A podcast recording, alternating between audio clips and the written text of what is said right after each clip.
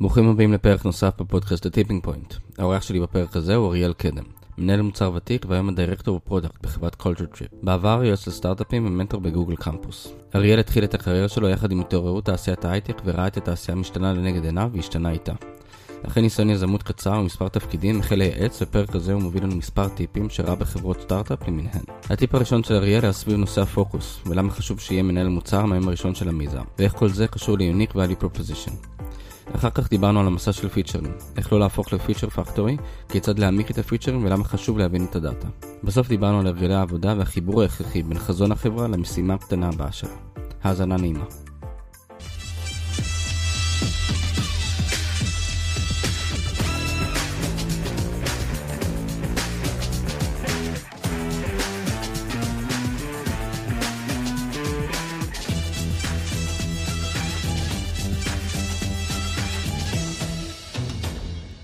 שלום אריאל, אהלן גלעד, מה קורה? מתרגש להיות פה. פעם ראשונה. פעם ראשונה בפודקאסט, כן. יאללה. אה, זה מסוג הרשימות שאתה... מה צריך לעשות לפני גיל 40, אז כן. אה, תשתתף בפודקאסט, יש לי עוד... אה, הקדמת את הזמן בשנה וחצי. אה, יפה. אתה עוד צעיר ב- בגילך ובנפשך. בדיוק. זה הזמן שלי להיות בפודקאסט. הכל טוב, הגעת... כן, כן, כן. רגוע, מזגן וזה. ממש פה. ליד, כבר לא חם בחוץ. כן. אה, טוב, אז אה, אז ניהול מוצר, אנחנו הולכים לדבר על זה הרבה, כן, ולמה זה כל כך כואב ליזמים, אה, אבל קצת למי שלא מכיר אותך. כן, אז בוא- קצת אה, נספר על עצמי. אז בן אה, 38 וחצי. אבל מי סופר? לא, לא, אני אני תמיד סופר, אני גם חוגג ימי הולדת עדיין. אה, כן, זה קטע אצלנו בבית, במשפחה. בדיוק חגגת 38 וחצי? אתה צוחק, אבל כן, בדיוק חגגתי 38 וחצי. אני מאמין בחגיגות, אני גם אחרי זה אציין את זה קצת אה, בהקשר של ניהול מוצר, אבל אני מאמין בחגיגות. אני חושב שזה מאוד חשוב, בייחוד בסטארט-אפים. אה, נשוי, אבא לשתיים, אה, ארבע ושנה ותשע, גר בנתניה, born and raised, מה שנקרא. אה, כן, מגיע כל יום מנתניה ל... מגיע לפה, כל יום? מנתניה לתל אביב, אה, כרגע רוטשילד נחלת בנימין בצנטרום, מה שנקרא. האמת שזה כיף גדול, גיליתי שיש אה, קו אוטובוס שמגיע מהבית שלי לפה, וזו חוויה אדירה. שלוש שעות וזהו. לא, לא, לא, שעה ואני פה. יוצא מהבית. ותוך שעה אני בתל אביב, יושב עם USB ומזגן, כאילו, מחלקה ראשונה. זה כאילו לא אה, תחבורה ציבורית של ישראל, אבל זה ממש ככה, אני מפרגן, קו 608 מקריית השרון לתל אביב, דבר מדהים, מי ששומע ומהאזור, תנטשו את הרכב. אה, כן, אני מנהל מוצר, זה הגדרה מעניינת, אה, ניהול מוצר, כן, אחרי זה קצת נקשקש על זה, אבל אני מנהל מוצר משנת אה, 2006. אה, פרי... בדיוק כשהאייפון נכנס לחיינו? קצת לפני, התחלתי את הקריירה המקצועית שלי אה, במרכאות אה, בסלקום כסטודנט. יפה. עשיתי מעבר אה, משירות לקוחות, כמו כמעט כל הסטודנטים, לתפקידי הדרכה וניהול פרויקטים. פסגת ההייטק בזמנו. בזמנו, פסגת ה... כן, ההייטק זה מילה בעייתית, אבל אה, כן, אה, פסגת התעשייה בזמנו. כן. חברות הסלולר בישראל, עמדתי שם המון, זה היה מקום נהדר. ודווקא מתוך שירות לקוחות הגעתי להבנה שאני רוצה לעשות ניהול מוצר. לא ידעתי שקוראים לזה ככה, אבל אה, הייתה לי שיחה אה, מאוד ארוכה עם לקוח, מהמם. שניסה להירשם לאתר של סלקום. ובצדק, הוא כנראה לא הצליח. ובצדק הוא כנראה לא הצליח, ודיברנו, אני חושב שקרוב לחצי שעה, בסוף רשמתי אותו דרך המערכות ל- לסלקום, כן, ואז אמרתי לו, טוב, תיכנס, והוא נכנס, והוא הזין את השם משתמש עצמה, וזה לא עבד. אוקיי. ואחרי משהו כמו 35 דקות הוא אומר לי, תשמע, נראה לי שהבנתי מה הבעיה. אז אמרתי לו, מה הבעיה? אז הוא אמר לי, אני באתר של וואלה. זה היה מאוד מבלבל, כי היה mini site של סלקום בתוך וואלה, הוא היה בטוח שהוא במקום הנכון, והוא ניסה להיכנס לוואלה. וזה ועוד חוויות שירותיות, הייתי חלק ממחלקת האינטרנט של סלקום, אז עזרנו לאנשים להשתמש בשירותי האינטרנט השונים של סלקום, ואז קלטתי פתאום שיש המון אנשים שהם משתמשים בשירותים דיגיטליים כאלה ואחרים, מורידים רינגטונים ו... מדבר על, ימי הפיצ'ר אה, פון. אה, פתח לבויסמייל. כן, והבנתי שגם כשזה כל כך פשוט, זה נעשה כל כך גרוע, כן. וחוויית המשתמש כל כך גרועה, אמרתי, אני רוצה לשפר את הדבר הזה. זה כאילו היה... ישבתי עם עצמי בגיל 23, וזה בערך מה שהחלטתי, תביתי מסלול חיים אה, שנעצר בגיל 32 משום מה, לא יודע למה. ומשם התחלתי לעבוד, התפקיד הבא שלי היה חברה בשם יוניסל, אוקיי. אה, אוקיי. שהייתה פעם אה, שם דבר בארץ בכל מה שקשור לתוכן סלולרי. אה, עבדתי בחברת בת שלה שנקרא יוניסרף, היא התעסקה באינטרנט סלולרי, וואפ של פעם. זה היה ג'וינט ונצ'ר של יוניסל. כאילו... אני מדבר על פעם, כן, תקופת האבן. כן. זה היה ג'וינט ונצ'ר מאוד מעניין של יוניסל ושל חברה בשם אינפוג'ין, שהייתה חלוצה עולמית בתחום של התאמת תוכן on the fly למובייל. אז עשינו אתרי מובייל ומנועי חיפוש במובייל. אה, סופר מעניינים, זו הייתה תקופה נהדרת, רק שלא קראו לי מנהל מוצר. הגעתי לשם בתור מנהל פרויקטים, או מנהל לקוח, אה, אבל היה וורד בזמנו, ואז היינו מציירים על וורד, אה, איך ייראה האתר הסלולרי שלך. כן. זה לא היה, לא היו לזה המון אופציות, כי יכולת לשים תמונה וטקסט וכפתור, זה בערך היה העולם שחיינו, בו, אבל זה מה שעשינו. בדיעבד, עם השנים הבנו שהיינו מנהלי מוצר. גם ניהלנו לקוח, אבל היינו מנהלי מוצר. אה, ניהלתי שם צוות קטן ככל שעבר הזמן, תביתי את הגדרת התפקיד שנקרא AMPM, שזה היה Account Manager, Project Manager, שזמין 24/7. אה, זמין AMPM. בדיוק, כזה. אה, וזו הייתה חוויה נהדרת. לקראת סוף התקופה שלי שם התעסקתי יותר בעולמות של פרסום במובייל, על שירותים שונים שפיתחנו, כלומר פיתחנו גם שירותים שלנו וגם שירותים ללקוחות אחרים, אתרי המובייל של אה, וואפ ומאקו, והמצאנו את המובייל בארץ, אפשר כן. לומר, כי הייתה לנו טכנולוגיה פורצת דרך. אה, בזמנו זה היה תענוג, היה לנו לקוחות בכל העולם, מנועי חיפוש בהודו, של העיתון הכי גדול בעולם שנקרא Times of India, חיפוש ב-SMS, אה, כל מיני שירותים שהיום קוראים להם צ'טבוטים, אבל אז היה פשוט לשלוח אס.אם.אס ל-2580 ולקבל תשובה מדפי זהב, או מאגד, או מ-yes, לגבי כל מיני דברים, אז זה היה, אז אתה היה כאילו, כן. וזה עבד ב-NLP. אה, כן, כן, זה כאילו המון דברים שקרו אז, אני מדבר על 2007, 2008, 2009. לקראת סוף הדרך כמובן הגיע האייפון, ואז השתנה עולמנו, כן. הקרקע נשמטה מתחת לרגלינו, והתחלנו לפתח גם אפליקציות אה, אייפון, ושם כבר ניהול מוצר היה אה, כבר כן. מוכח, הבנו מה זה, הבנו איך זה עובד ומה זה עושה. הייתי חלק מהאפליקציה הראשונה של גלובס, אפליקציית האייפד הראשונה של יס, דברים כאלה, זה היה, זה לעשות משהו בפעם הראשונה, זה כן. משהו שהוא סופר אה, מרגש. גם היית נראה לי בשלב כזה שרק התהווה הנושא הזה של product manager בעולם של האפליקציות ודברים כן, כאלה, כן. ואז כאילו ממש, כן, היה בדרך כלל מישהו שאומר. מה יש שם, היה מעצב, לא היה UX ו-UI experts, כן, לא היה המון תפקידים שיש היום, לא היה UX researcher, זה היה כנראה בעולמות יותר, שהיום אנחנו קוראים להם לואו-טק או הייטק ברמה של, אתה יודע, big corporates וכאלה. כן. אבל זה המון מתודולוגיות שקיימות בעולם, אבל לא היו קיימות עדיין בעולמות של אה, סטארט-אפים או חברות הייטק כאלה ואחרות. גם כאילו זה, זה, זה תקופה כזאת שאתה לא יודע, אתה בכלל לא מדבר נראה לי במושגי מה ה-value שהלקוח שלך רוצה. אפשר לדבר על value. אתה גם לא מדבר על איזה value, כאילו, זה, זה בתקופה הרי מן הסתם, דיברת על גלוב, זה בתקופה שהעיתונים היו מאוד חזקים. זה אז אתה אומר, רגע, נכון. למה אני בכלל צריך להנגיש אייפד, הוא מנוי לעיתון שלי? זה נכון, אבל זו הייתה תקופה כבר שכולם הבינו שצריך דיגיטל. כן, לכולם היה דיגיטל, תיקח את מאקו כדוגמה, מאקו היו גוף פורץ דרך נכון. בעולמות של דיגיטל, גם גלובס היו שם, גלובס הבינו למה צריך דיגיטל, זה היה כבר גם הימים הראשונים של פייסבוק אה, בישראל, כולם הבינו שצריך להיות שם שם, כן. באיזושהי צורה, מה זה כולם? הגדולים והטובים הבינו שצריך להיות שם, וגם כאלה שעד היום אתה רואה שהם באמת מובילים איזושהי דרך, לאו דווקא מצליחים, לאו דווקא זה שינה להם את ה business, אבל המקומות של ה-value היו יותר על, אה, לא ברמה באמת של value, כי למה, איזה value שונה יש לי ממובייל מאשר לדסקטופ, אלא זה היה פשוט, נקרא לזה responsive. כן. כלומר, כולם הגיבו. אוקיי? אני, יש לי חוויה שהיא חוויה שקורית במחשב, ואנחנו עכשיו עושים חוויה שמותאמת למובייל. כן. היא לא באמת מותאמת למובייל. כלומר, היא עובדת על מסך קטן יותר, כן, כן. אבל היא לא מותאמת למובייל בשום צורה. ובדרך כלל גם לא עובדת טוב על המסך הקטן. בדרך כלל לא עובדת טוב, למרות שבהרבה מאוד מקרים היא נכונה יותר למסך הקטן. אני זוכר את התקופה הזו שהיית נכנס דרך האייפון לאתר, ואז לוחץ פעמיים ועושה לך זום לאזור הזה באתר, כדי שתוכל ללחוץ על הכפתור המיניטורי שתקוע שם. בדיוק, זה עדיין קורה לצערנו, אה, בלא מעט אה, מקרים. אה, אז זו הייתה תקופה סופר מעניינת, זו תקופה שצריך להחליט איך נראה, איך נראית אפליקציית אייפון, כן. או אפליקציית אייפד, בלי שיש לך את אה, דריבל ומוזלי והמון מקום לאינספיריישן, כי רוב האפליקציות הן אפליקציות שטותיות, לא יודע אם אנשים זוכרים את הימים הראשונים של אייפון, אבל האפליקציות החזקות היו אפליקציות שמאפשרות לך, האפליקציה הישראלית הכי מפורסמת אז הייתה אפליקציה שאפשר לך לנשוף על המיקרופון של הטלפון, זה אייפוג אם אני זוכר נכון, ואז לצייר על המסך כאילו זה הארון שלך, הארון אה, עם. המראה באמבטיה. אה, היו המון אפליקציות שאין בהן value. כן. אם אנשים זוכרים, הייתה אפליקציה Diamond אם אני זוכר נכון, זה היה איזשהו ניסיון של מישהו שהאפליקציה שכל מה שהיא עשתה זה לשים לך על האייפון ציור של יהלום והיא עלתה 999 דולר. די. כן.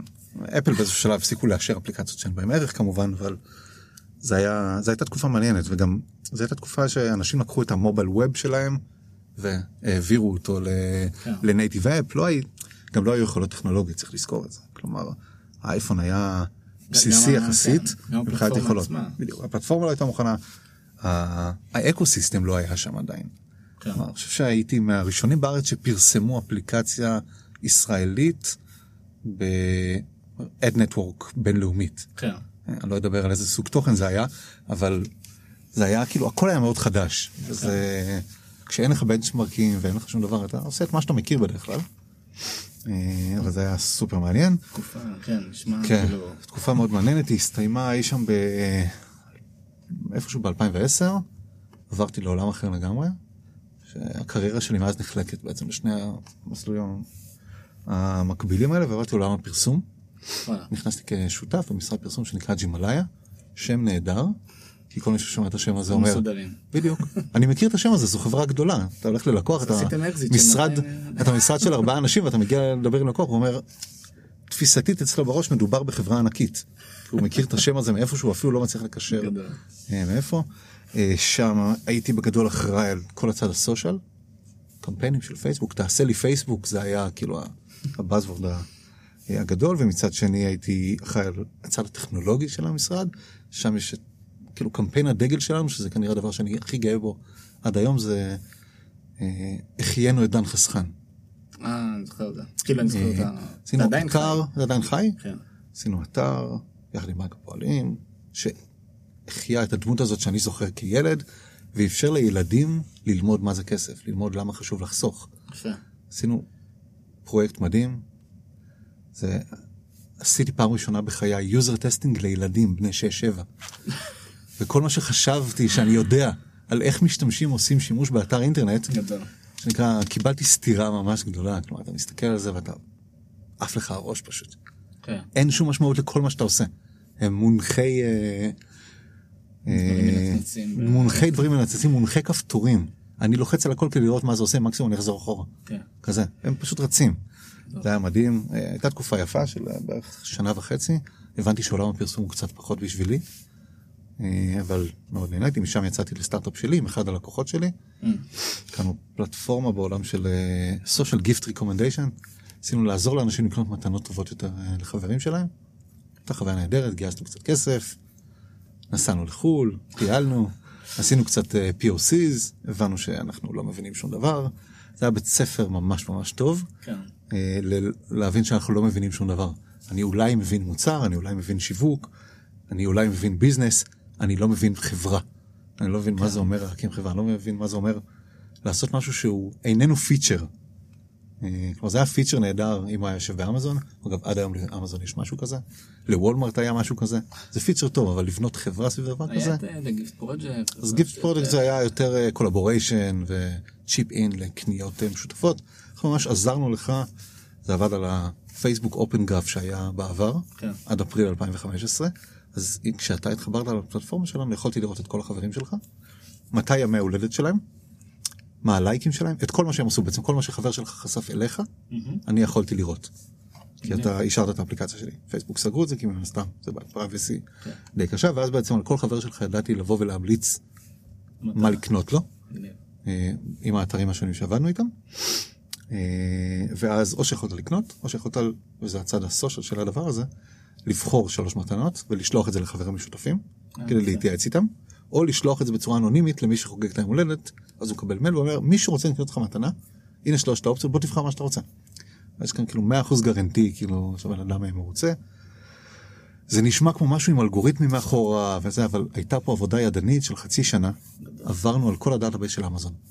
עברנו על, לדעתי, קרוב ל-15 אלף אה, קבוצות פייסבוק, עמודי פייסבוק, פרופילים, עם סטודנטים לסוציולוגיה ופסיכולוגיה, ובנינו מה שנקרא מודל היוריסטי אה, נהדר, שלחנו ועשינו אחרי זה ולידציה, שלחנו, בנינו המוצר הראשון שלנו שהוצאנו היה בעצם סקר. בוא תתחבר עם הפייסבוק שלך, תראה מה ה personality type שהתאמנו לך, שגם עשינו את זה שונים מכולם, ולא היית personality type אחד, כלומר לא רק גלעד אוהב מוזיקה, mm-hmm. אלא גלעד הוא שילוב של מישהו שאוהב מוזיקה, טיולים ואוכל. אוקיי? עם איזה משחק באחוזים אה, ביניהם. אז בוא תגיד לנו מה אתה חושב על זה מבחינת הדירוג, ואז ניסינו להבין האם אנחנו פוגעים פה. הגענו לאחוזי פגיעה של קרוב ל-80 אחוז, מבחינת satisfaction של user. ואז אמרנו, אוקיי, הנה עשרת המתנות שהיינו ממליצים לחברים שלך לקנות לך. והורדנו משם את הדברים ה obvious, כמו אייפד ואייפון. כן. כלומר, להשאיר מתנות שהן כאילו נקיות, וגם את אותה עבודה שעשינו על personality type של אנשים, עשינו על מוצרים כן, באמזון. אז בעצם ההתאמה הייתה, אם אתה אוהב מוזיקה, טיולים וספורט, אז אני אציע לך עכשיו waterproof earphones שהם, אה, לא יודע מה, אה, ממותגים Los Angeles Clippers, כדוגמה. אה, שם הגענו גם לאחוזי הצלחה סופר גבוהים, אבל בסופו של דבר ה business model לא עבד. ולעבור להיות consumer site, זה היה B2B2C, ניסינו כן. למכור לזה, כדי לייצר כסף לחברה. דבר כזה, אתה צריך traffic מטורף שמגיע דרך שותף שמשתמש בפלטפורמה הזאת, Sears לצורך העניין, צריך פשוט להזרים לשם כמויות traffic פסיכיות. אה, עשינו POC שהיו מוצלחים ברמת conversion בכלל, זה פשוט לא עבד ברמת ה business, וגם היינו צעירים מדי, לא בגיל, אלא בניסיון ובהבנה כן. של מה זה אומר להקים, אה, להקים חברה. אגב, לגמרי lean, היינו שני, שנינו שני, שני אנשים, שני אנשים, צוות פיתוח חיצוני, חברה נהדרת שפיתחה לנו את המוצר, מנהל פרויקט, מפתחים בבלגרד. זה עבד מדהים. כלומר, ידענו בדיוק כמה יעלה הפיתוח, מתי מגיע הבטא, מה היא מכילה, איך זה עובד. יש לך כביכול אפס friction ברמת מה אתה אמור לעשות. אני מתעסק בשיווק ובמוצר, זה כל מה שאני עושה. כן. אין לי שום, שום סיבה לעשות עוד דברים, זו גישה שהייתה מעניינת לנו, היא עבדה נהדר ברמת ה... בוא נהיה מוכנים לבטא עוד חצי שנה. כן. זה פשוט עבד. אה, זהו, אז עשיתי את זה, סיימתי שם, אה, סגרנו אחרי קצת יותר משנה וחצי את החברה, כי החלטנו ש... שזה לא זה ואנחנו לא רוצים לשרוף עוד כסף. אה, משם עברתי לקצת סטארט-אפים אחרים, בתפקידים שהם על הגבול שבין product ל marketing או שילוב שלהם. בתקופה האחרונה אתה כאילו גם יעצת לסטארט-אפים?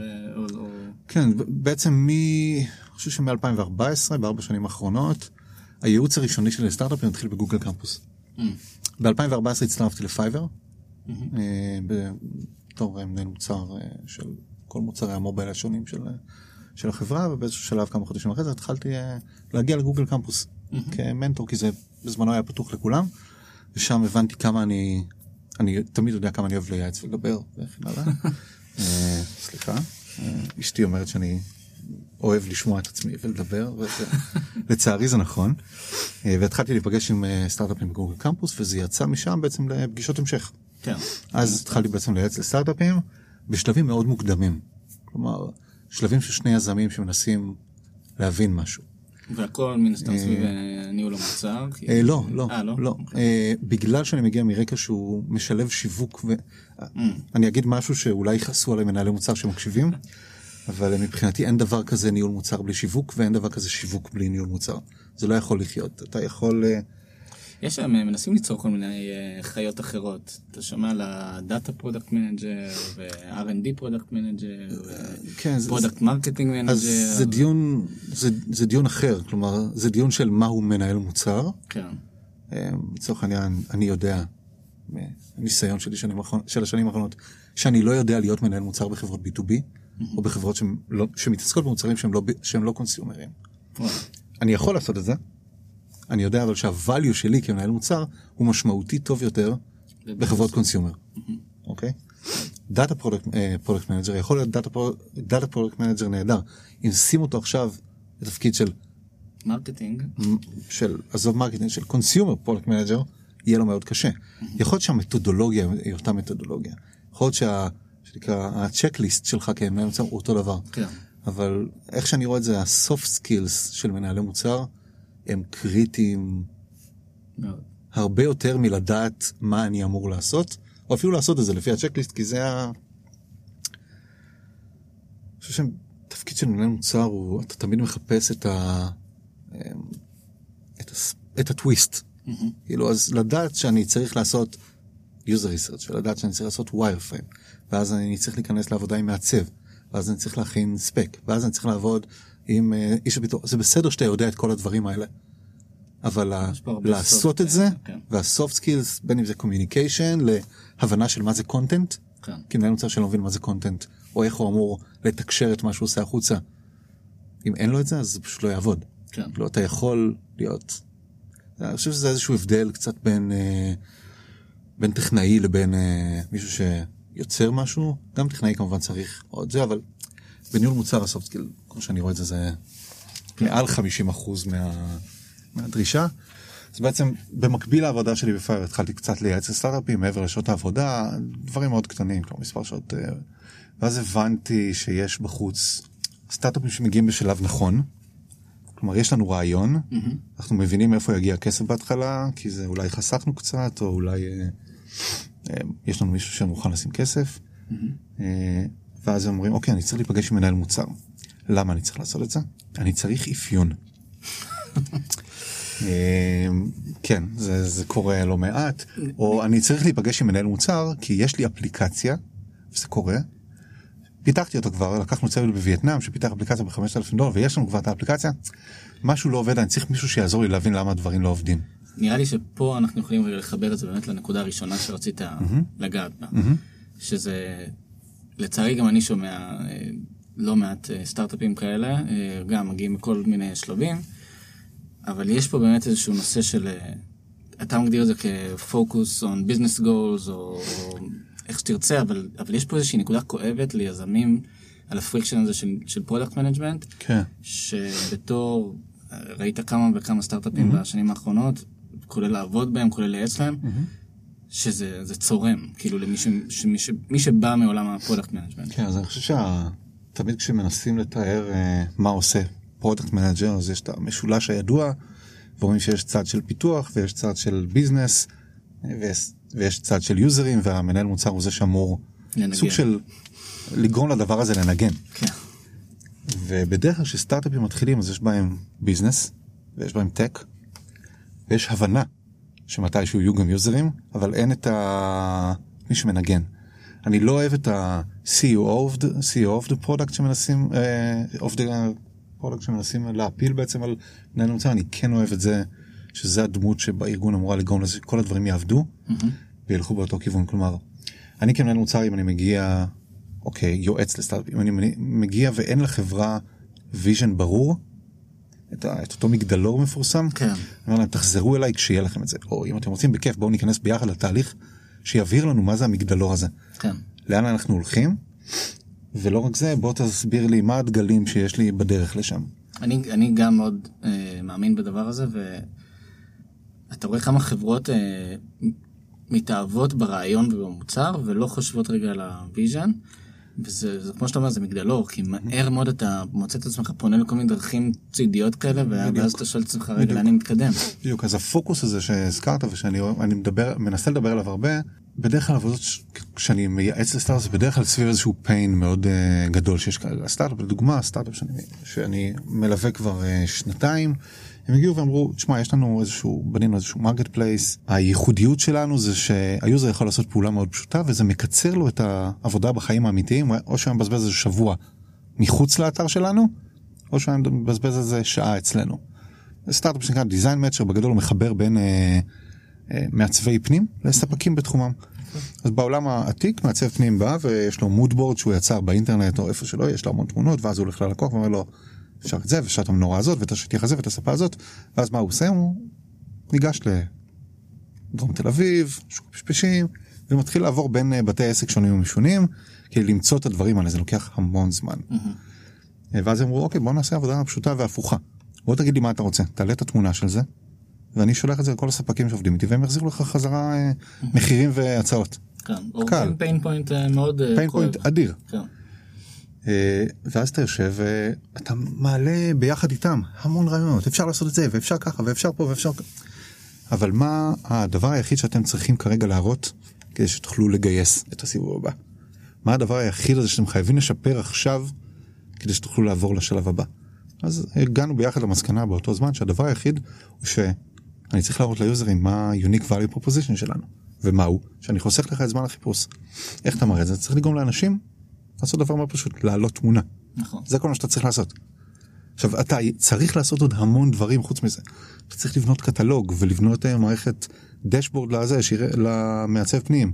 צריך לבנות המון דברים לספקים. צריך לבנות את כל תהליך ה onboarding של הספקים, כי אתה צריך להוסיף חנויות פנימה. אתה רוצה שזה יהיה self serve, כי אתה רוצה שיהיה לך המון ספקים שם. לא.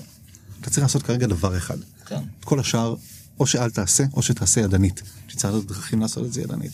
הדבר האחד אגב, שעשינו... פה זה ממש קל לחשוב על זה. תעלה את התמונה שלך לאנשהו, ואתה בתור יזם, קח את התמונה הזאת ותעבור בדרום תל אביב, אבל בוא תבדוק אם ה user שלך אהב את ה- כן. את הדף שבסוף הבאת לו לגמרי. שמונה הצעות. לגמרי. זה לגמרי זה, ושם המטרה הייתה בוא נעשה את התהליך האוטומטי, כי ה- במקרה שלהם זה ה magic moment. תחשוב עליך כמעצב פנים, שמעלה תמונה, ותוך שנייה מקבל הצעות מחיר מעשרות ספקים, שאומרים, יש לי כזה. אין לי כזה, אני יכול לייצר לך, זה יעלה לך 5,000 שקל. כן. זה מדהים, זה חוויה, זה, זה magic moment. כן, חסכת לו איקס שעות.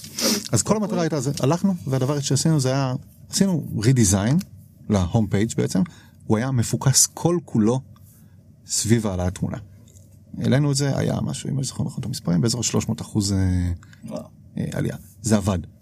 אממה, עכשיו יש לך, אתה צריך להבין מה הדבר הבא שאתה רוצה לעשות.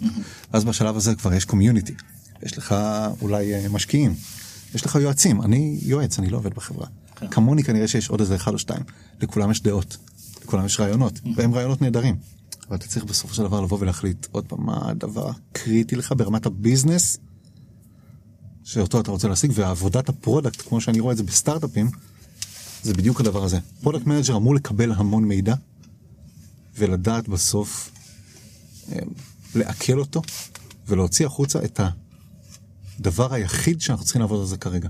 אם יש לי סטארט-אפ עם מפתח אחד, הוא כל הזמן יכול לעבוד על דבר אחד. כן. לא שום דבר מעבר לזה.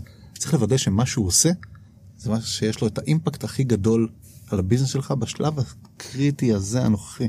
מדבר על סטארט-אפים מעוטי יכולת נקרא לזה, כן. מעט כסף, גם אם גייסת עכשיו חמישה מיליון דולר, זה מעט כסף, אתה צריך לבחור את הדברים כאילו ממש בפינצטה, זה מה שאני מנסה לעשות, גם בעבודה היומיומית שלי, וזה תמיד יותר קשה כשאתה עושה את זה על עצמך.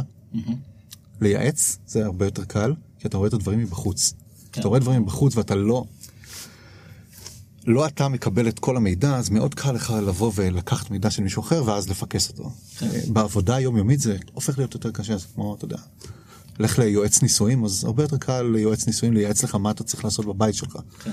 אם הוא חווה את זה אצלו בבית, יש אמוציות. אז זה פשוט נראה אחרת. יש ממש אה, שיטת mentoring כזאת, אה, כאילו כל הקואוצ'ינג וזה, ש- שמדברים על זה שאתה פשוט בתור מנטור אתה משקף למישהו את המצב שלו. לגמרי. ואז פתאום אתה מבין שאתה רואה שהוא מקבל החלטות שונות לגמרי ממה שהוא עושה ביום יום, כי אתה נמצא באיזושהי קלחת. חוויתי את זה פעם ראשונה בתיכון. אתה מתכונן למבחן, כן. מתמטיקה, מישהו בא ואומר לך, תשמע, אני לא מצליח לפתור את זה, ואז הוא מדבר את זה, ברגע שהוא מדבר את זה, פתאום הוא אומר, אה, נכון. אוקיי. כאילו, אגב, זה משהו שהגיע אליי משירות לקוחות, זה עובד נהדר. כלומר, בשירות לקוחות בסלקום כסטודנט למדתי לעשות שיקוף תוכן. Mm, שיקוף תוכן הוא משהו שהוא קריטי למנהל מוצר. כן. למה? כי איש סיילס אמר לך משהו, תחזור על מה שהוא אמר. תגיד לו, הבנתי שאתה רוצה 1, 2, 3, 4. אנשים יופתעו מרק להגיד את זה, כן. מרק להגיד את זה. רגע, זה מה שאני באמת רוצה? כן. כאילו, זה, זה, זה מתודולוגיה מאוד מעניינת, כאילו, של לדבר עם אנשים ולהבין מה, מה הם רוצים, מזה שאתה פשוט חוזר עוד פעם למה שהם אמרו. כן. אז אתה פתאום מבין שהמון דרישות שאנשים רוצים שתעשה, זה לא מה שהם רוצים שתעשה. או זה לא מה שהם צריכים. כן. זה... יש גם את השלב הבא, ש... ש... דווקא סטארט-אפים שבאים אליך אה, עם יותר מדי פיצ'רים, ואז אתה, אתה צריך לעשות את ההחלטה הכואבת, וזה כבר להרוג פיצ'רים. כן. איך אתה גורם למישהו שכבר התאהב בכל מיני פיצ'רים שהוא הכניס, ואף אחד לא יודע מה התועלת שלהם, להגיד לו, תוציא את זה החוצה. אז אה, פה יש. האמת, לצערי זה לא רק בסטארט-אפים, כן. אבל uh, יש את מה שאוהבים לקרוא לו uh, feature factory. Uh, בעצם, יש לנו מוצר, שאמור לעשות בדרך כלל דבר אחד, או דבר אחד עיקרי, ופתאום הוא אחרי אה, שנה, שנתיים שאנחנו עובדים, הוא עושה המון דברים. כן. כי היינו בטוחים שהדבר הזה יוסיף קצת כאן, והיינו בטוחים שזה, וראינו user feedback שהם רוצים, אה, יודע מה, שהכפתור הזה גם ידע להסתובב ולזרוק זיקוקים אחרי שהשלמתי את הקנייה שלי באמזון. אה, זו בעיה אחת, לייצר המון דברים שתהיה להם השפעה קטנה, מתוך הבנה שאם אני אעשה המון דברים שתהיה להם השפעה קטנה, אז בסוף אולי איזושהי השפעה גדולה. ואז המון חברות מפספסות את ה... אני שוב חוזר לזה, את ה-unique value proposition שלהם. ובסטארט-אפ כשאתה עושה משהו חדש אתה רוצה להיות, בייחוד בחברות קונסיומר, אתה רוצה להיות שונה. כן. ואם מישהו עכשיו מוריד את האפליקציה שלך או נכנס לאתר שלך או whatever, אתה רוצה שהוא יבין תוך מספר שניות למה אתה שונה מכולם ולמה הוא צריך להקדיש לך זמן עכשיו. כן. אה, וכשאתה מוסיף feature על feature על feature זה קצת יותר קשה לעשות את זה. אה, והדבר צריך לדעת להרוג feature. נכון. אגב, להרוג פיצ'רים זה אומץ שאין להרבה אנשים. כי אתה איפשהו, בואנה, עשיתי את זה, לא סתם עשיתי את זה, לפני חצי שנה ידעתי to rationalize it, ידעתי לתת סיבה למה טוב מאוד לעשות את זה. למה אנחנו חייבים את זה, ולבוא עכשיו ולהגיד, וגם בתור יזם לא כבר עובד. התאהבת בזה. נכון. כאילו התאהבת. באופציה לעשות share לפייסבוק למרות שהוא fucking קרס. בדיוק. אה, בפייבר הייתה איזושהי דרישה מתישהו לבוא ולאפשר לאנשים להתחבר לפייבר גם באמצעות פרופיל הלינקדאין שלהם. למרות שהמספרים מסביב לעולם, בנצ'מרקים, הראו שפחות מאחוז מהמשתמשים עושים את זה. אבל זה כביכול מתאים, כי פייבר נותן שירות גם ל-SMBs ולאנשי עסקים, ויכול להיות שיש פה איזשהו... ויכול להיות שזה רעיון נהדר, אגב, לעשות את זה. אבל זה כנראה לא רלוונטי למי שקונה בפייבר, זה רלוונטי למי שמוכר בפייבר. כי אם אתה עכשיו פרילנסר והלינקדאין שלך הוא עשיר, והוא סוג של, אה, אה, נקרא לזה. ולידציה כן. למה שאתה מסוגל לעשות, יש לזה איזושהי חשיבות, ופייבר גם יכול לקחת משם מידע שהוא רלוונטי כדי לייצר את אותו אה, trust ש-buyer צריך מול seller. כן. אז צריך את זה, אבל לאיזה חלק מהקהל שלך צריך את זה. אני חושב שזה מתחבר לנקודה השנייה, שבדרך כלל, ברוב המקרים, ברוב החברות, feature factory והעמסה של דברים, ולא העמקה, קורה ביחד עם בעיה אחרת שנקראת דאטה. המון ארגונים אוהבים להגיד שהם data driven, data driven וכן הלאה. אני חושב שכמעט ואין חברה שנתקלתי בה, שלא שהיא אוספת דאטה, אלא שהיא מבינה דאטה. זה, קודם כל מספרים מספרים חלק מהסיפור ולא את כולו. נכון. אתה גם מבין דאטה, מכיר דאטה. כן. בדרך כלל גם אה, מספרים לך, חשוב להגיד, בדרך כלל זה חצי מהתמונה או פחות. נכון. כי אתה לא רואה את כל, את כל המספרים ש, ש, שאתה לא יכול לאסוף ברגעים שאתה צריך. זאת אומרת, שם את הכפתור, אז אתה יכול להגיד כמה לחצו וכמה לא לחצו, אבל, אבל מעבר לזה אתה לא יכול להגיד כמה לא הבינו את הכפתור, כמה רצו ללחוץ אבל פחדו, כמה זה רצו... הסיפור שהמספרים לא מספרים. כן. אז יש בעיה אחת שלא אוספים דאטה, שאתה שואל סטארט-אפ, אוקיי, יש לכם איזשהו דאטה על מה שאתם עושים? יש לנו Google Analytics. כן. בשנים האחרונות יש לנו Firebase. וזה בעצם המחסור בדאטה, או מחסור בהבנת הדאטה, לא מאפשר לך באמת להבין האם פיצ'ר שעשית הוא טוב או לא טוב.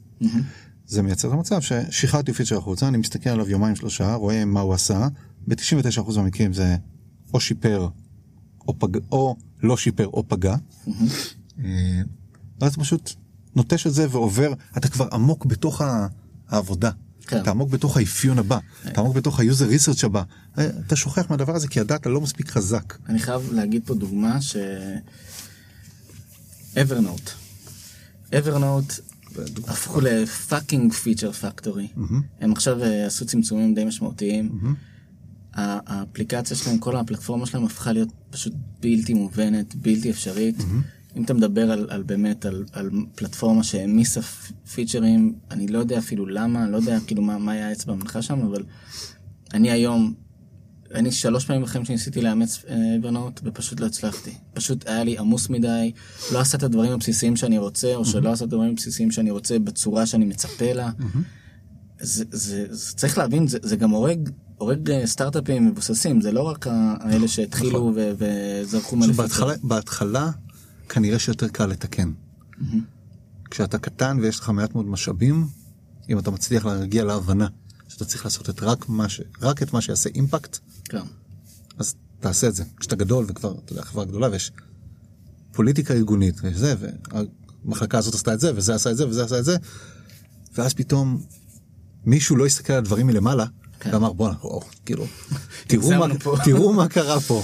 אה, כן, זה... פתאום זה- יש לנו 20 כפתורים ואנחנו כולה רוצים לשמור תוכן, כאילו... תשמע, זה, זה גם מאוד רלוונטי ל... אני מגיע מעולם של מובייל. וזה מאוד רלוונטי להבין בפלטפורמות השונות מה קורה. כן. כלומר ברמת פוקוס, כי יכול להיות שהפוקוס שלי בדסקטופ הוא שונה לגמרי מהפוקוס שלי במובייל. בפייבר הפוקוס שלנו ב-Android app היה שונה מהפוקוס ב-iOS app. כן. כי פה יש הרבה מוכרים ופה יש הרבה קונים. בהתחלה באנו ובשנה הראשונה שלי בפייבר והייתי אה, עם פחות ניסיון ממה שאני היום. עשינו המון דברים טוב יש את זה בדסקטופ חייבים שזה יהיה גם ב-app כי אנשים רוצים שתהיה להם את אותה חוויה פה ופה. ועשינו את זה המספרים היו נהדרים וגדלו ובאיזשהו שלב הבנו רגע אבל אנחנו לא עושים מובייל. מה מיוחד במובייל של פייבר כדוגמה ממקומות אחרים. כן. מובייל, כש- מובייל גם לא חייב לתת לך את אותו פונקציונליות של ה-web. אני מאוד מאמין בזה. כאילו... אני מאוד מאמין בזה. אם אתם עושים סטארט-אפ או חברה שיש לה מוצר וובי ומוצר מוביילי, כשאומרים לאנשים לחשוב mobile first, הם הרבה מאוד מקרים הולכים למקום של UX או של כן. design. זה לא. זה values שונים. זה user needs שונים כן. במובייל או בדסקטופ. כן. זה user attention שונה. זה... תסתכל על אה, פייסבוק מסנג'ר, הדסקטופ שלהם עמוס פיצ'רים וזה כיף, כי אתה, אתה באמת יכול לעשות הרבה דברים שם. במובייל אתה שנייה רוצה לשלוח הודעה למישהו, אתה שנייה רוצה לחפש את השם שלו ולשלוח לו אייקון או טקסט, והם עשו את זה כל כך יפה שם, ש- שבאמת לפעמים אני מעדיף לשלוח למישהו הודעה במסנג'ר מאשר בוואטסאפ, לגמרי. כי- יותר נוח לי להבין מה קורה בדסקטופ לעומת המובייל. וכזה. תסתכל על כל אפליקציות התשלומים. קח את פפר פיי וקח את ביט. הם עשו אפליקציות שהן mobile first. מה זה אומר שהן mobile first? אתה נכנס לאפליקציה והדבר הראשון שאתה רואה זה מקשים ענקיים שאומרים כמה כסף אתה רוצה להעביר או לקבל. כן. זהו. ולך לאתרי אינטרנט או לאפליקציות של הבנקים ותנסה להעביר שם כסף. תפריט בתוך שלא תפריט נדע כאילו. גם אם גם אם מנגישים את זה החוצה כל החוויה היא שונה זה פתאום פורומים וכאילו כן. חשיבה כאילו שונה לחלוטין. מובייל יש לך יחסית מעט זמן או מעט attention הזמן הוא פחות קריטי. כן. אבל יש לך פחות attention גם אם אתה הרבה מאוד משתמשי מובייל עושים שימוש בבית. מול הטלוויזיה. כן. אנחנו דור גם מילניאלס וגם הג'נריישן Z שעושה ארבעה דברים במקביל. אתה צופה בטלוויזיה והטלפון ביד שלך כי משעמם לך. אתה לא באמת צופה בטלוויזיה גם אם אתה רואה משחק כדורגל לצורך העניין. זה הכי משעמם. אז נכון הוא משעמם בסופו של דבר. משחק כדורגל קורים בו דברים בערך שלוש דקות מתוך 90 כאילו, זה בערך ה... זה בערך המספר. אתה רואה ריאליטי אז קורים שם דברים דקה מתוך 90 יש המון פרסומות אז אתה עושה המון דברים תוך כדי. לגוגל יש אה, משהו מאוד מעניין ב-Google Now API. פעם איזה, היה להם שם יכולת לקבל על יוזר שלך כפרטנר שלהם אה, את ה-user state שלו. אחד מה-states היה couch potato. ידעו להגיד לך מתי משתמש שעושה שימוש בגוגל נאו והאפליקציה שלך מופיעה שם כן. נמצא ב-state של couch potato. וזה הזמן לפנות אליו עם הצעה כזו או אחרת. מה זה אומר couch potato? הוא יושב על הספה ופשוט עושה. scrolling ו-swiping swiping, בין אפליקציות אנדרואיד כאלה ואחרות. הוא כאילו משועמם והראש שלו זה. זה פשוט אדיר. entertain me מה שנקרא. כזה, בדיוק זה. וזה מדהים כאילו להבין, וכשאתה חושב על זה מוצרית, אגב, כשאתה חושב על זה, על, ה, על הרעיון של הסטארט-אפ שלך אפילו, כן. תחשוב כאילו כמה הדבר הזה יכול להיות, כאילו להפוך מוצרים, אתה יודע, למקומות אחרים לחלוטין, עכשיו מנסה לחשוב על מי משתמש, איפה ומה הוא עושה במקביל. כן. כאילו זה... מה הוא עושה במקביל זה חשוב כי כי זה זה זה לא קורה. אה, כאילו לא מתייחסים לזה הייתה לי נכון. פה מרואיינת אה, טליה שהיא דיברה בכלל על הרגשות שכאילו היא דיברה על אה, טליה, אני מעריץ גדול. כן היא- היא- היא היא כאילו באה ואומרת לך אוקיי תחשוב רגע על הפאנל של הרגשות של מה שהיוזר שלך עובר וזה באמת זה גם מתקשר למה הוא עושה במקביל כאילו תנסו רגע לצאת מה מה- היוזר עכשיו שקוע באפליקציה שלי הוא לא. הוא עושה עוד דברים. יש ל... בהרבה מאוד חברות, בלי מנהלי מוצר, מנסים לחשוב על user journey, הם לא קוראים לזה אפילו user journey, אלא איך היוזר ישתמש באפליקציה שלנו. כן. ואז אתה לוקח את זה בהרבה מקרים לעיניים שלך, או ל blue sky. כן, הוא ייכנס לעמוד הבית שלנו, ואז הוא ילחץ על אה, ואז כתבה, וזה- ואז הוא ילחץ על כתבה שמופיעה שם, והוא יגלול למטה, ואז יש שם את ה... recommended for you, והוא ילחץ על זה, ואז משם הוא יראה שיש למעלה קטגוריות והוא ילחץ על הקטגוריה של ה babies ואז בתוך babies הוא יראה שיש אה, מבצע על זה ואז הוא יקנה. מה אתה אומר? בוא. ריאליטי צ'ק, כן, בזמן כן. שהילד שלו בוכה הוא ינסה למצוא משהו לקנות לו אז. צריך שזה יהיה במסך הראשי. בול. אה, אני מאוד, אה, אחד הדברים שאני מתעסק בהם כבר שלוש שנים, זה כל העולמות של ה-conversational UI. בין אם זה צ'טבוטים טקסטואליים, בין אם זה עולמות של voice. אה, בסטארט-אפ הקודם שעבדתי בו בנורמל גם זה היה חלק מהתפקיד, אבל לפני זה היה באמת כחשיבה ראשונית היה איך לעשות בפייבר צ'טבוט. טקסטואלי. כן. ואנשים אומרים למה צריך את הדבר הזה? הרי לא באמת צריך אותו. אבל יש use cases שצריך אותו. אחד ההאקתונים של פייבר שעשינו, זכינו גם מקום ראשון עם מוצר שהוא צ'טבוט. גדול. מדבר על אה, 2015. שמאפשר לך להזמין את השירותים, ה- בזמנו היה, היום כבר אין את זה, שירותים האפורים של פייבר. אה, או אם אתה seller של פייבר, ולפייבר יש המון סלרים שהם הודים לצורך העניין. אז האנגלית שלהם לא משהו. חשוב שהיה עכשיו צ'טבוט שיודע ללוות אותם בתהליך המכירה, בתהליך ה communication עם ה buyer, ויכול לעזור להם גדול. לתקשר טוב יותר. או אם אתה seller שלא יודע למכור, כי זו הפעם הראשונה שאתה מוכר בחיים, כי אתה פרילנסר. כן. פעם ראשונה שאתה מתחיל, תחשוב שיש איזשהו צ'טבוט שיודע ללוות אותך ולעזור לך.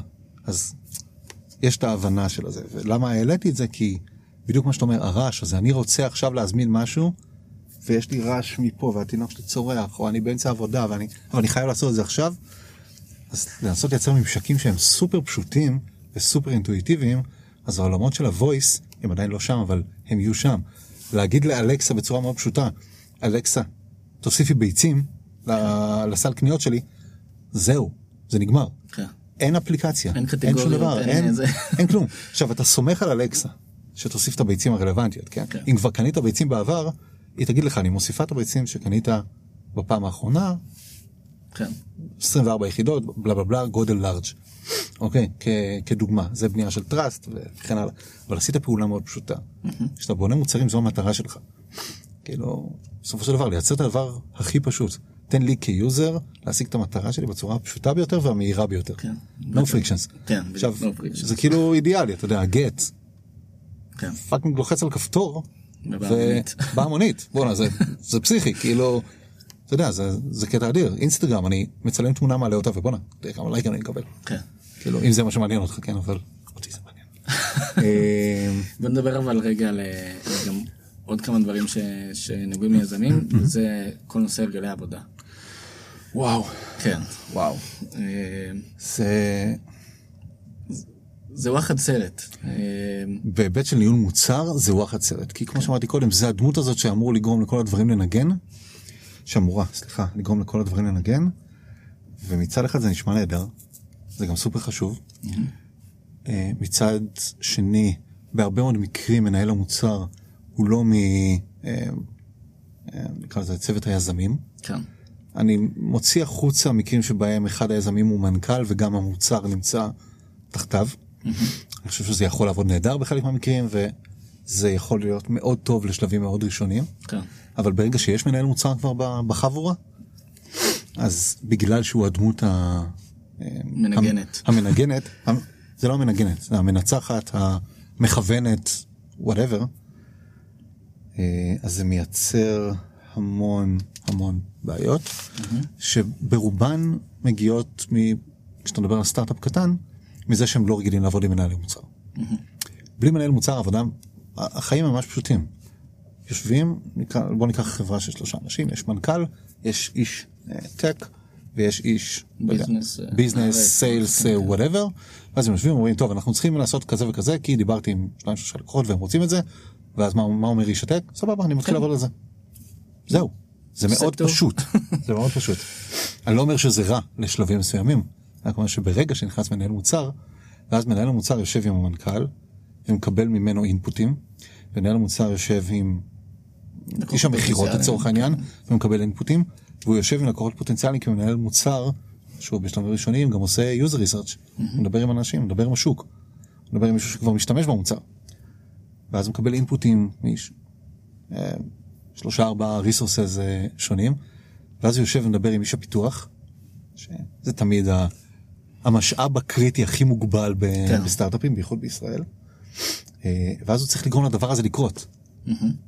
וכשזה לא מנגן חלק, אז העסק עוצר, כן, הולך אחורה, עובד על דברים לא חשובים. כן, למה? כי מישהו לא הצליח לעשות את התעדוף כמו שצריך, יותר מזה מישהו לא הצליח לייצר תקשורת נכונה בתוך הארגון, וזה נופל על מנהל המוצר כן. בהרבה מאוד מקרים. למה זה קורה? זה... רואים את זה גם בהרבה חברות ש, שפונות או מאוחר מדי לגיוס אה, וצירוף מנהל מוצר, או, או מאוחר מדי לייעוץ של מנהל מוצר. נכון. ואז אתה רואה באמת חברות ש, שבדיוק כל הדברים שדיברת עליהם עד עכשיו, של פוקוס והעמסת פיצ'רים, ו, וגם אתה רואה את זה בעיקר בחברות שצוות היזמים, אפילו אם בצוות היזמים יש, יש טכנולוג, צוות היזמים הוא לא מורכב ממישהו שיודע לגשר בין הטכנולוגיה לבין אה, השוק, ש, mm-hmm. שהשוק זה יכול להיות היום, אנחנו רואים הרבה בנושא הרפואה והרכבים ודברים mm-hmm. כאלה, שפתאום אתה רואה איזשהו בור כזה, ש- שההוא צועק משם וההוא צועק משם, ואף אחד לא מצליח לגשר על, על, ה, על הפערים הגדולים האלה שקורים שם, ואתה תוהה לעצמך, איך אני עכשיו, כאילו, ההוא רוצה את הכל, וההוא צריך לפתח את זה, ואתה לא יודע איך זה ייראה ולמה זה יעשה, ו... אני חושב שזו נקודה מעולה וחוזר, אני חוזר רגע שוב לשיקוף תוכן שלי מקודם. אחד הדברים שאני אוהב לעשות בכל חברה שאני מייעץ לה, או מתחיל לעבוד בה, זה מצגת של, אה, נקרא לזה product strategy בשביל ההבנה, אוקיי? אבל זה סליידים שה slide הראשון הוא מדבר על ה-company vision. הסלייד השני ידבר על ה-company goal, אה, company mission, ואז company goals, ואז product vision, ו-product mission ו-product goals. בחברות שאין בהן את ה-company vision, או clear company vision, או clear company mission, או, וזו הבעיה העיקרית, clear company goals, זה פשוט, שם זה פשוט לא יעבוד. כן. זה לא יקרה.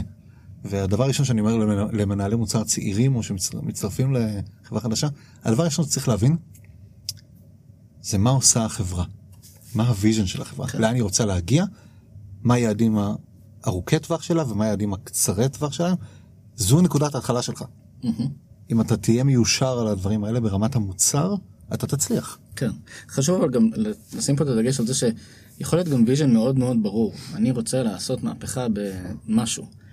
אבל גם צריך להבין איך אתה פורט את את זה. ל step הנוכחי, נכון. ל next step, ולא להגיד עכשיו אוקיי, יש לי עשר זה צעדים הרגליים, על, זה הרגליים על הקרקע, כן, ברמת ה goals, ברמת ה... כמו שאמרתי קודם, הדבר היחיד שאתה צריך לעשות כרגע. כן, אני חושב החברה. שמה שציינת זה באמת, זה קצת כאילו מפרק את כל ה... אוקיי, זה ה vision של החברה, זה ה product strategy, וזה ה next step, זה הגול שלנו לתקופה הקרובה, ואז אתה מבין, אוקיי, אני מבין איך זה מתקשר ל vision, אבל אני מבין גם למה אני לא קופץ עכשיו על שמונה פיצ'רים במקביל. לגמרי. זה אגב אחד הדברים שאני חושב שהם מאוד חשובים. אני ב... מאז פייבר עובד הרבה מאוד עם מה שנקרא squads, ה Spotify model, כן, כן.